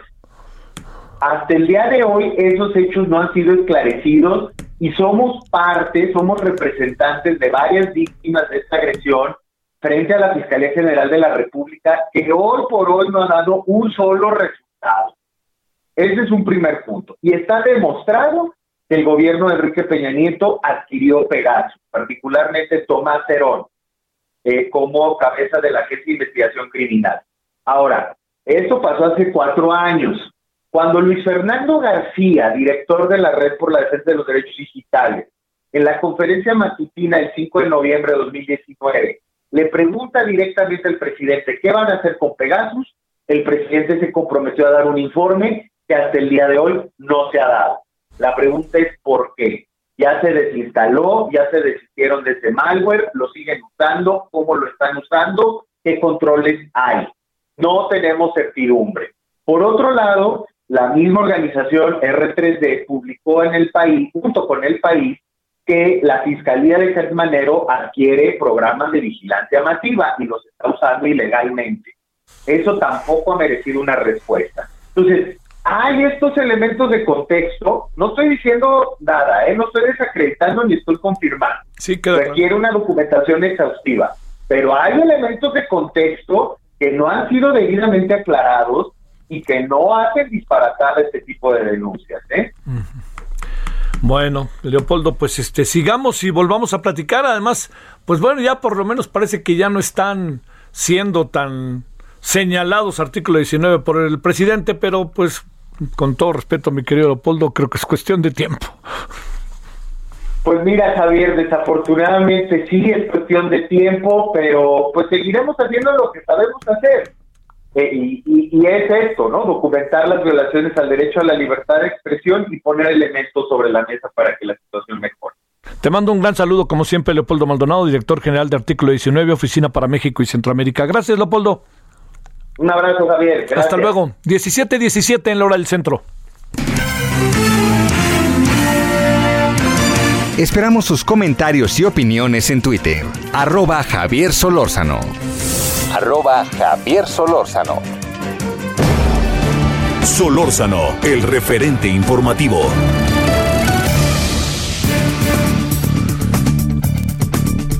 Hay un actor central, central en el tema de eh, la zona caliente de Michoacán. Si quieres son los Viagras, si quieres el cártel Jalisco Nueva Generación. No, el actor central son los aguacateros.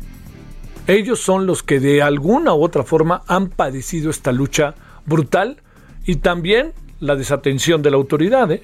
Le hemos pedido al vocero de los Pueblos Unidos de Michoacán, dejémoslo en el nombre de José, que hable con usted y con nosotros sobre el tema. José, muchas gracias, muy buenas tardes, ¿cómo está? Bien, bien, bien, Javier, muy buenas tardes. Gracias que estás con nosotros, José, ¿cómo te ha ido? Pues eh, complicado, complicado, pero estamos saliendo adelante poco a poco. A ver, ¿en qué posición se encuentran siendo que además el aguacate es uno de los productos, es el, el oro verde, le dicen algunos, ¿no?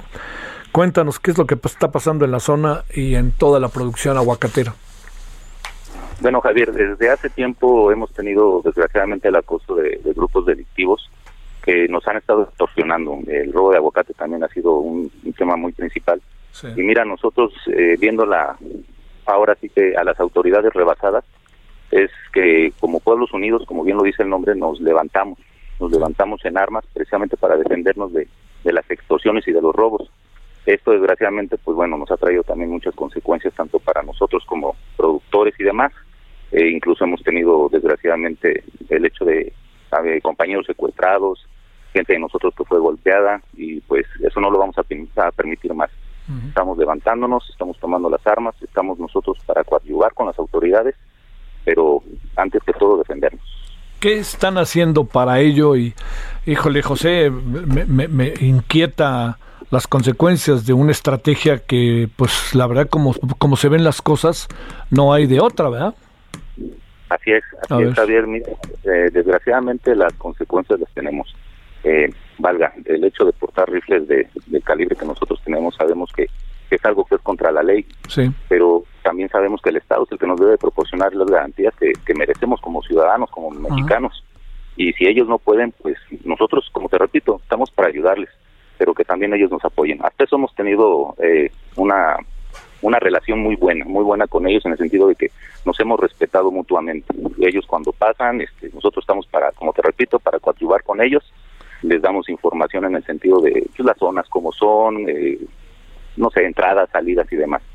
Y este, ha habido una buena, una buena participación de ellos, se los agradezco mucho. ¿Y qué hace la delincuencia organizada, José?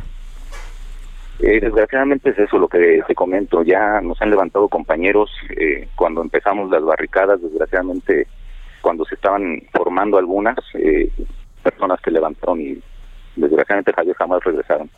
Entonces necesitamos el apoyo de todos ustedes. Eh, nos hemos visto en la necesidad de incluso cerrar las autopistas, cerrar carreteras, porque es la única forma en la que podemos presionar también a las autoridades para que nos apoyen.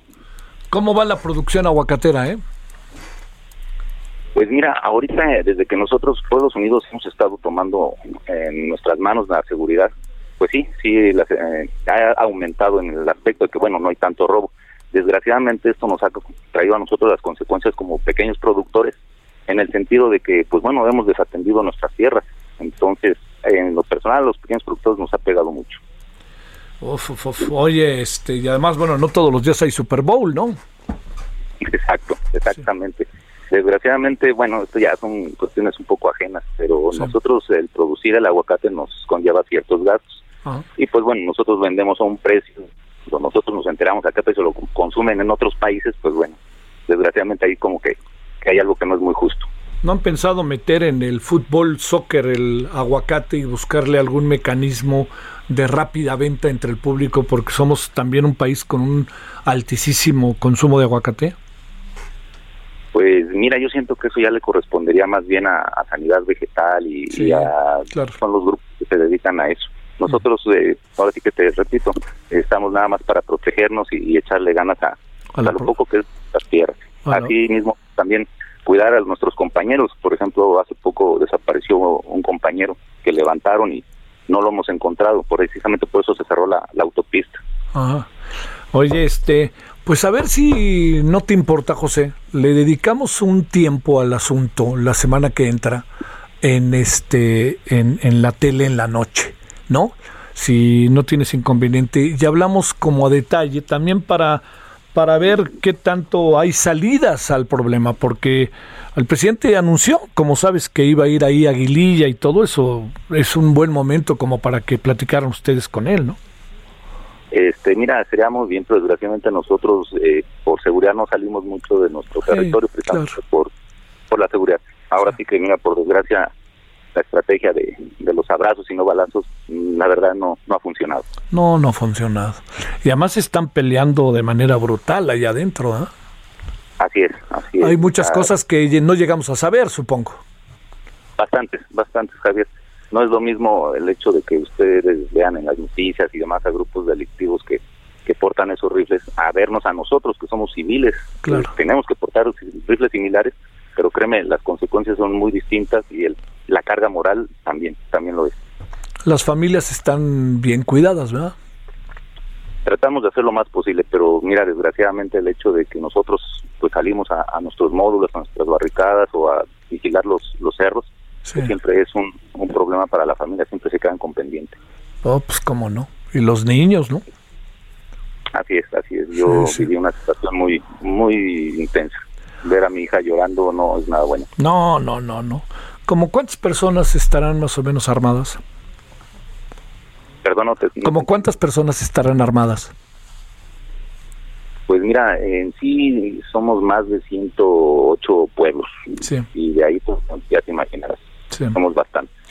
Bueno, José, si no te importa, a ver si hablamos la semana que entra, ¿no? Ok. Entiendo, entiendo con la prudencia y cuidado del caso. Lo entiendo. Ok. Sale. Ok, entonces. Te agradezco mucho, José, que hayas tomado la llamada. No, te agradezco a ti tu tiempo. Te agradezco Gracias. muchísimo. Hasta luego. Hasta luego. Pausa. andar y aunque el olvido que todo destruye al El referente informativo regresa luego de una pausa. Heraldo Radio. La HCL se comparte, se ve y ahora también se escucha.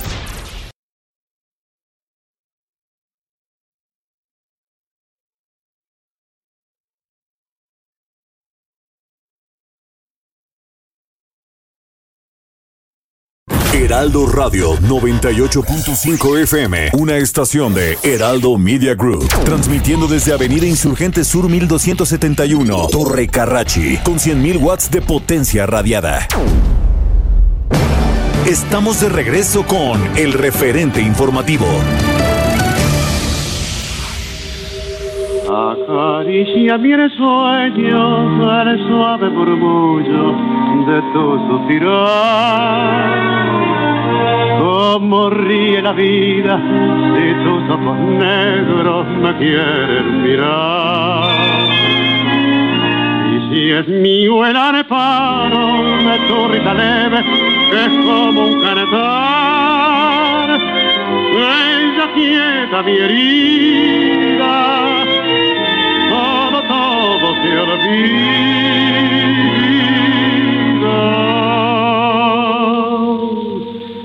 El día que me quiera, la rosa se engalara, se vestirá de fiesta con su mejor color.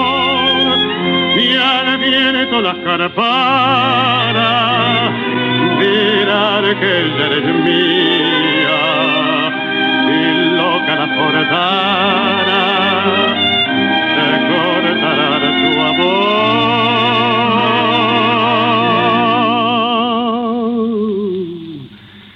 La noche que me quiera desde el azul del cielo las estrellas celosas nos mirarán pasar y un rayo misterioso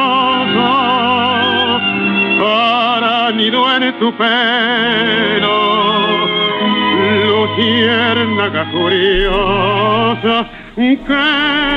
Bueno, la famosísima El día que me quieras de Carlos Gardel, que es estas de las verdades. Son, son canciones que, que llegan a, sin exagerar, a tener tintes, este, pues canciones del mundo, ¿no? Diría yo, así tal cual, ¿no? Así. Y además con todo lo que dicen, significan. Y, y cómo también se meten en la vida de nosotros, ¿no? Y se convierten en algo que tiene que ver con algún tipo de vivencia o con el cariño por la canción misma, ¿no? Bueno, yo ahí, ahí tiene al señor Carlos Gardel, que hoy está cumpliendo años de muerto, un accidente terrible, tiene 44 años, un, este, con un, eh, tal cual, este, se lo digo con un verdadero este cariño uruguayos que dicen que es uruguayo que es argentino ya ya es del mundo dígase lo que se diga. Bueno eh, Carlos Gardel el día que me quieras. Nos mirarán pasar y un rayo misterioso hará nido en pelo luciérnaga furiosa o que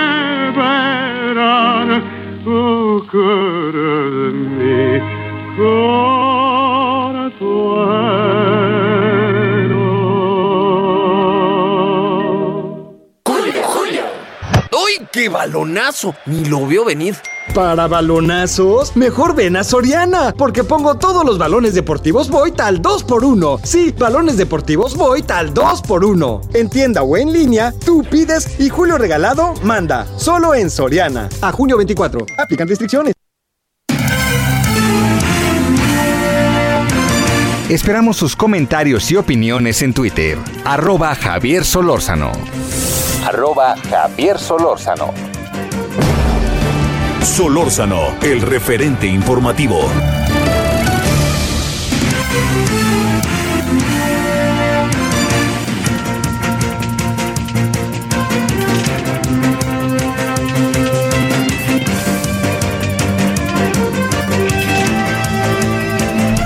Bueno, oiga, eh, a ver, dos asuntos que creo que le pueden ser de interés. Primero, que estamos eh, viendo que en la de en la alcaldía Benito Juárez, en la colonia Narvarte, fue eh, un socio de la cooperativa de Cruz Azul fue atacado a balazos.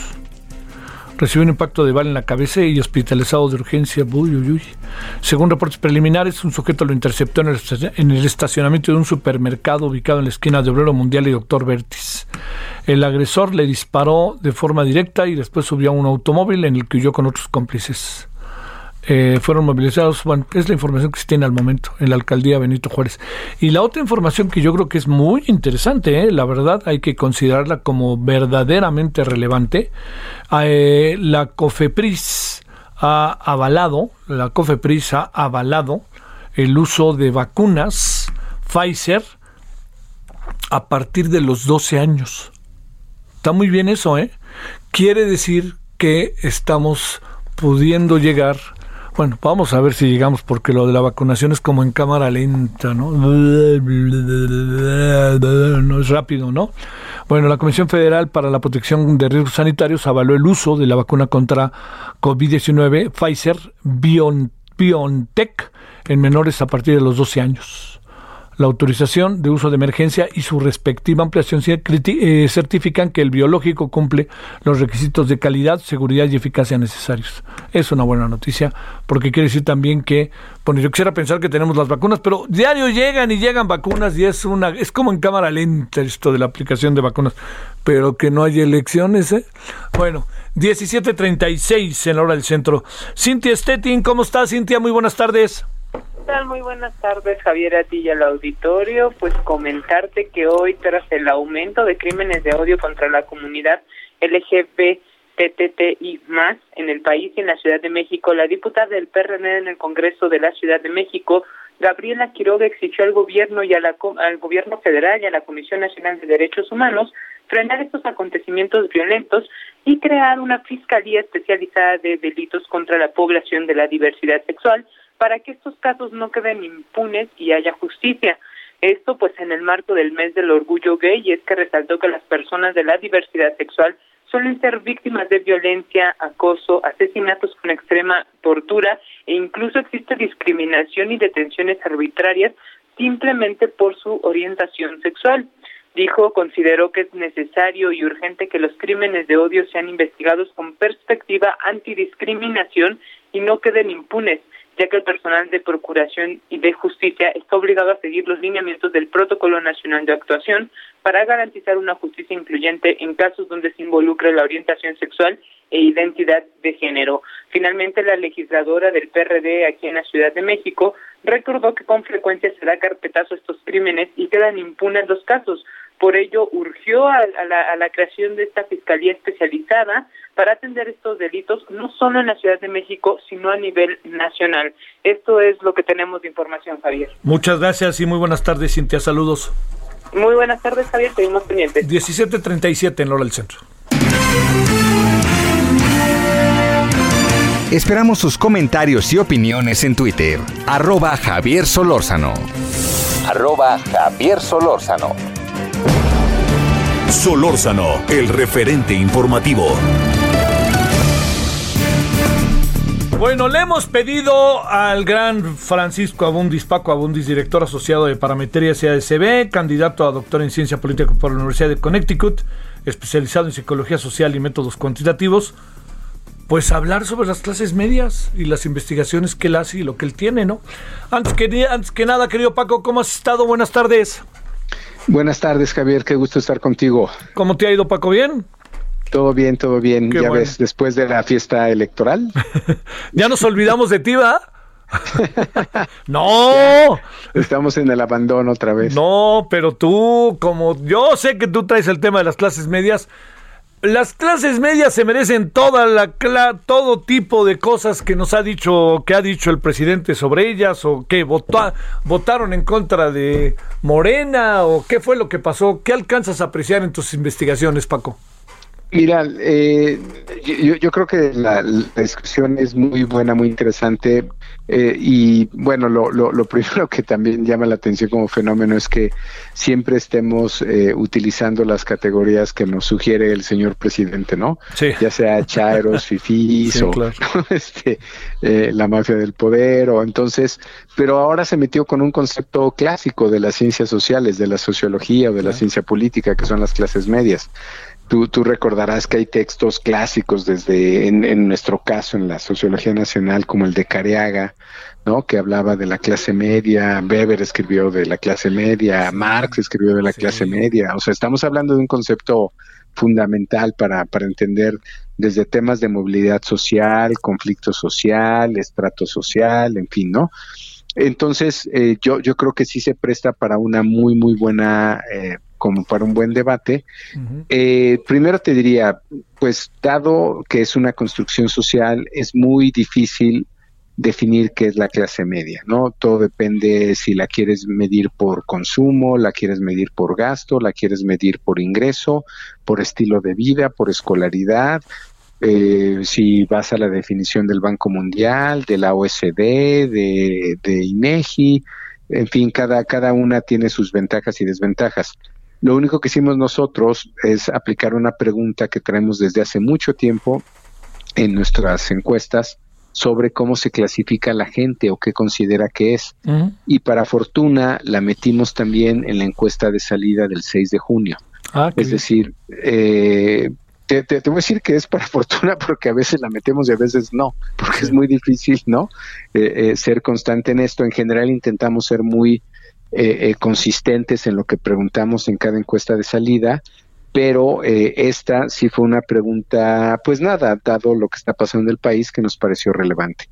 Y pues eh, el primer dato sería que entre, ¿no? Alrededor del 75%, entre 7 y 8 de cada 10 mexicanos se consideran clase media. La mayor parte es media, medio, media baja. Realmente muy poca gente se dice media alta o alta pero ya entre la media media y la media baja tienes más o menos 35 más 35, 37 más 37%, lo cual pues te representaría, como bien te decía, pues la mayor parte de, de pues de los mexicanos o la fuerza laboral de este país.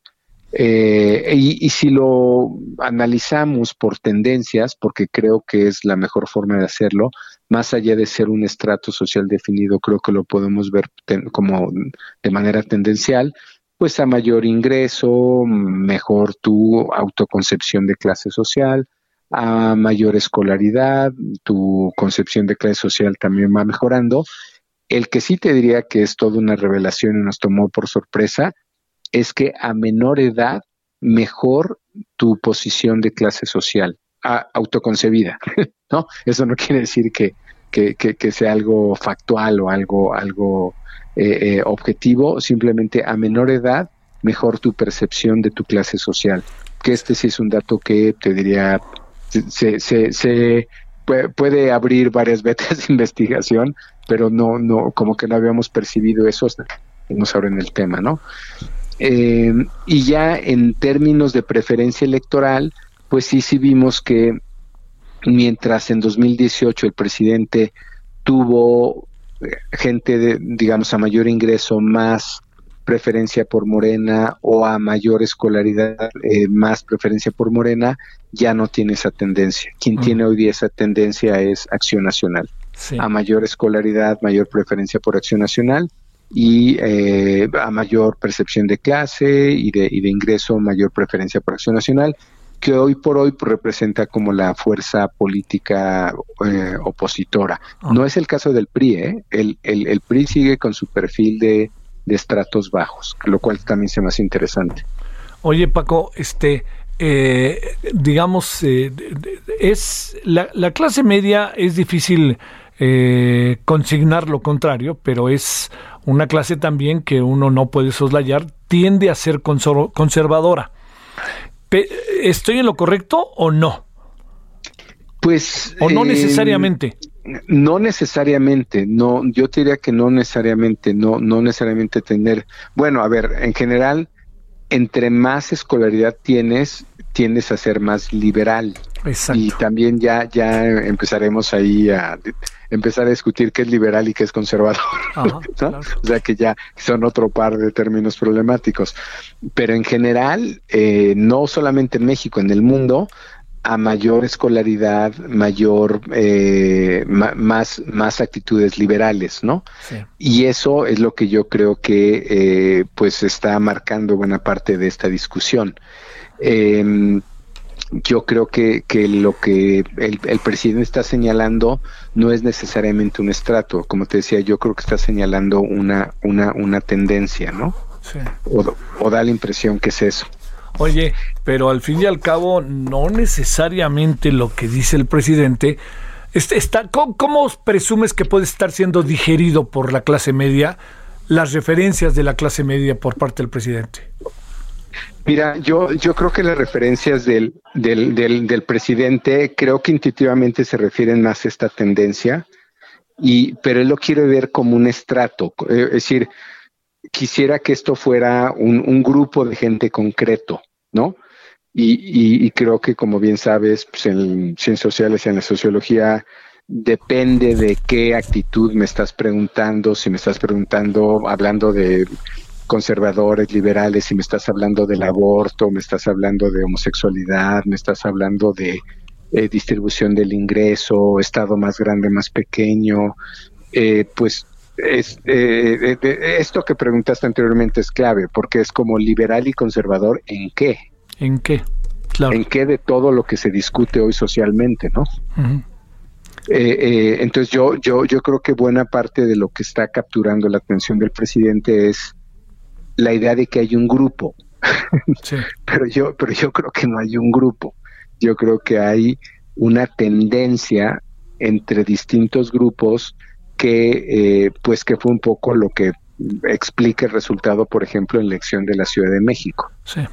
Eh, es, es, es, una idea, es una tendencia, pero no es, y a lo mejor si lo concentras en grupos geográficos específicos, como pasó en la Ciudad de México, pero también digo, pasó en eh, eh, Querétaro, también pasó en Nuevo León, también pasó en Jalisco, ¿no? No es necesariamente un, un, perfil eh, geográfico bien definido. eh, es un poco por donde va la, la reflexión que, que, hacíamos hoy en Milenio. El, el, el, presidente quisiera un estrato. Yo creo que el estrato no existe. Yo creo que existe una tendencia. Sí. Eh, y, pues es una tendencia que probablemente no le gusta al presidente. Sí, claro. Oye, eh, pero también hay algo. El presidente arremete contra las clases medias, pero, a ver, te planteo hipótesis las clases medias hicieron ganar a Morena en Baja California y Baja California Sur para mencionar dos estados, ¿no? Claro, y, y, por eso también él dice que hay como las clases medias buenas y las y las malas. O lo dice o lo dice de manera implícita no o, sea hay quien ganando el mismo ingreso y ganando eh, eh, tener una posición social similar pues eh, eh igual votó por Morena eh, ahora, ahí estás hablando de, digamos, los dos ejemplos que puse son interesantes porque son dos, dos estados que, te diré en términos muy prácticos, norte del país, pues son de los grandes beneficiarios del TLC y de la economía de frontera, que en términos de economía no hay nada más neoliberal que el acuerdo de libre comercio. Sí, por supuesto, por supuesto. Entonces, eh, entonces, a esos como los clasificas, ¿no? O sea, se, están en un acuerdo comercial más que neoliberal, ¿no? Porque creen en el comercio, en las ventajas competitivas, en eh, pero en general, pues es un estrato de población que les va bien, ¿no? Eh, comparado con el resto del país, sobre todo, ¿no? Digo, que, creo que hay evidencia que desde que se firmó el TLC, el ingreso del, pues de la mitad del país para arriba, digamos del Bajío para arriba, eh, ha subido cerca de 50%. Entonces, y, y, básicamente a partir de un acuerdo muy neoliberal, ¿no? Oye, eh, para cerrar, ¿qué, ¿qué, piensas de las referencias diarias del presidente y el enojo que tiene porque el presidente presume que en la Ciudad de México las clases medias votaron contra Morena? Yo diría que no solamente fueron las clases medias, y son las mismas clases medias que a la izquierda le hicieron ganar desde 1997, ¿no? Mm, creo que el, el, caso, y ahí hay que cruzar, digamos, cruzarlo, digo en términos estadísticos, no, no solamente este, pues esta tendencia, este estrato que queremos definir, sino ahí yo creo que sí tenemos que poner el elemento geográfico. Y yo te diría, habría pues dos o tres elementos que más allá de lo que pasó en esta ocasión para Morena, yo lo pondría en términos históricos. Antes de que el PRI perdiera la presidencia en el 2000, perdió, perdón, la Ciudad de México, perdió Querétaro, perdió Nuevo León. Eh, digamos, como hablando de indicadores, ¿no? En esta ocasión no perdió la Ciudad de México y te voy a decir estadísticamente otra vez una razón fundamental. Una cosa es que ganes nueve o diez jefaturas delegacionales y otra cosa es que ganes Iztapalapa y eh, Gustavo Madero, que representa casi la mitad de la ciudad. O sea, nada más con esas dos eh, alcaldías tienes la, casi la mitad de la Ciudad de México. Tienes el 40% del electorado. Entonces tampoco estamos hablando de una ciudad muy simétrica o con población muy simétrica. Si lo vieras en términos poblacionales, Morena sigue gobernando la mayor parte de la ciudad. Claro, ¿No? es que yo creo que ahí dolió, dolieron cosas como Coyoacán, me da la impresión, ¿no? Como Cuauhtémoc, en donde la querían seguro. Y luego también algunas diputaciones locales, ¿no? Que el presidente cómo, cómo ha puesto a Cuadri, lo ha hecho famoso otra vez a Cuadri, este, enojado porque perdió Pablo Álvarez cuando Pablo Gómez, Álvarez cuando Pablo Gómez pues dijo que nos ganó la soberbia.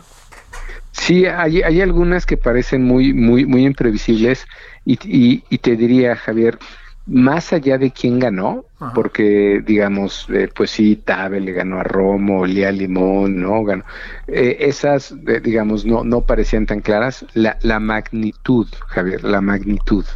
O sea, fueron elecciones que ganaron 2 a 1. Sí. probablemente cualquier medición que tuviera arriba Tabe no lo tenía por más de 5 puntos. Sí pero pero ganar 60-30, no, bueno, esa es otra, esa es otra igual Lía Limón, ¿no? Sí, sí, sí, sí, eso es, estás hablando de otro fenómeno que sí se llama participación. Hubo un diferencial de participación impresionante. Este, e, ese, ese yo creo que era muy difícil de prever.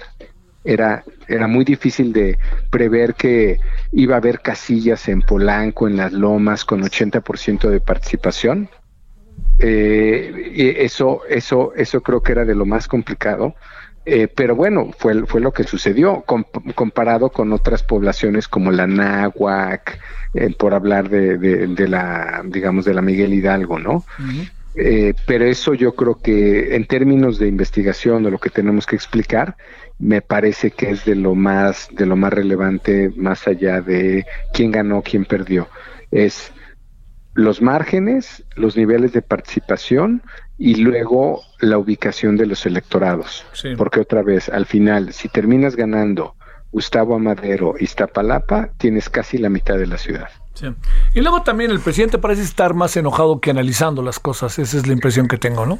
Pues a, ver, esa te diría que podría ser una pregunta de fondo, ¿no? Es decir, ¿es el presidente queriendo eh, pregonar y corregir o es el presidente de víscera? Sí. Yo siento que es un mix. Sí, yo también, siento, yo también sí. Siento, siento que quiere pregonar y corregir y a su vez está molesto, ¿no? Sí, sí, sí. Este, pero a su vez cree que tiene esta capacidad de convencer en la cual eh, está hablando de, de, un tipo de clase media, porque bueno, ya, eh, él ya la él ya la dividió entre como una clase media nueva, buena y una pues entre fifís y chairos. Exacto, exacto. bueno, te mando un saludo, mi querido Paco, y muchas gracias. Javier, un gustazo. Un abrazo. Te mando un abrazo. Igual, gracias. Paco Abundis, director asociado para Metería y candidato a doctor en ciencia política por la Universidad de Connecticut.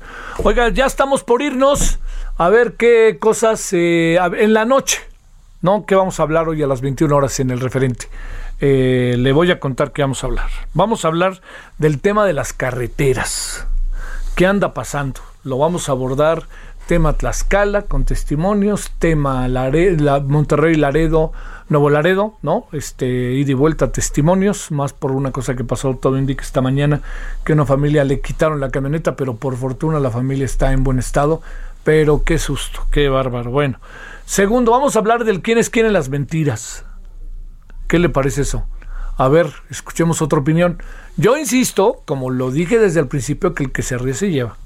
O sea, la réplica es una obligación, no más faltaba, ¿no? La réplica es una obligación. Bueno, pues van a ser, si uno dice, el presidente dice, ustedes se equivocaron, va a haber réplica. Va a haber réplica en el mismo lugar, van a permitir que se suba ahí a la mañanera el periodista aludido y explique las cosas o qué de qué. Bueno, y tercero, vamos a hablar del COVID del incremento de casos que por favor no dejemos, no tomemos cuidado, tengamos cuidado, tengamos cuidado, usemos, si no usan la este la honorable el honorable cubrebocas, pues usted sí use el hombre, por favor. Bueno, todavía hay tarde, ahí nos vemos en la noche. Dios. Hasta aquí, Solórzano, el referente informativo. Heraldo Radio. La HCL se comparte, se ve y ahora también se escucha. When you make decisions for your company, you look for the no-brainers. If you have a lot of mailing to do, stamps.com is the ultimate no-brainer. Use the stamps.com mobile app to mail everything you need to keep your business running with up to 89% off USPS and UPS. Make the same no-brainer decision as over 1 million other businesses with stamps.com. Use code program for a special offer. That's stamps.com, code program.